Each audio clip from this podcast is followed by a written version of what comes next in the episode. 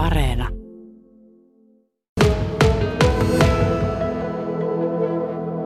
No kyllä nyt tämä kesä niin on, on näyttänyt, että just tämä Etelä-Pohjanmaan alue on kyllä saanut tota, nämä sateet jollain tavalla kiusakseen. Että, että en, en sillä tavalla yllättynyt, kun on seurannut tästä tätä kesän, kesän sateiden liikkeitä, että tänne on ne osuneet.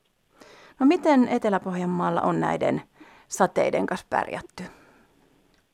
Ää, no tota, pärjättiin ihan hyvin tuonne elokuun alkuun asti, että, että tota, ei ollut mitään semmoisia suuria ongelmia sitten. Ja, ja tota, mutta tässä elokuun, oliko se sitten kahdeksas vai yhdeksäs päivä, niin tota, tuli tämä suurempi, suurempi sade, missä tuli sitten, sitten tota paikoin, paikoin jopa yli 80 milliä vettä, niin kyllä se aiheutti jo sitten, sitten noille kasvustoille lakoontumista ja, ja, ja muutenkin, että niin alkaa niin kuin tämä pellon rakenne olemaan niin hankalassa tilanteessa, että sitten tämä korjuukausi, justiin sadon korjuukausi, niin tota kyllä vaarantuu näiden sateiden takia.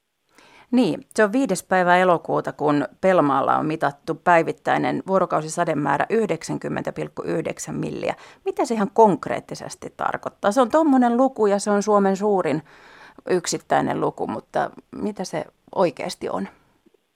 No sehän on todella hurja sademäärä yhteen päivään ja, ja siinä oli vielä sitten se, että se tuli niin kuin, siinä oli yhden tunnin aikana tuli kymmeniä millejä vettä, eli todella, todella raju ryöppy, niin, niin, niin siinä ei niin kuin pellot kerkiä ojat vetämään eikä mitään muutakaan, että siellä kyllä on paikoin sitten myös vesi jäänyt makaamaan sinne pellolle ja, ja tota, näin, sen sateen vuoksi sitä lakoontumistakin sitten tapahtuu. Että se on todella hurja sademäärä.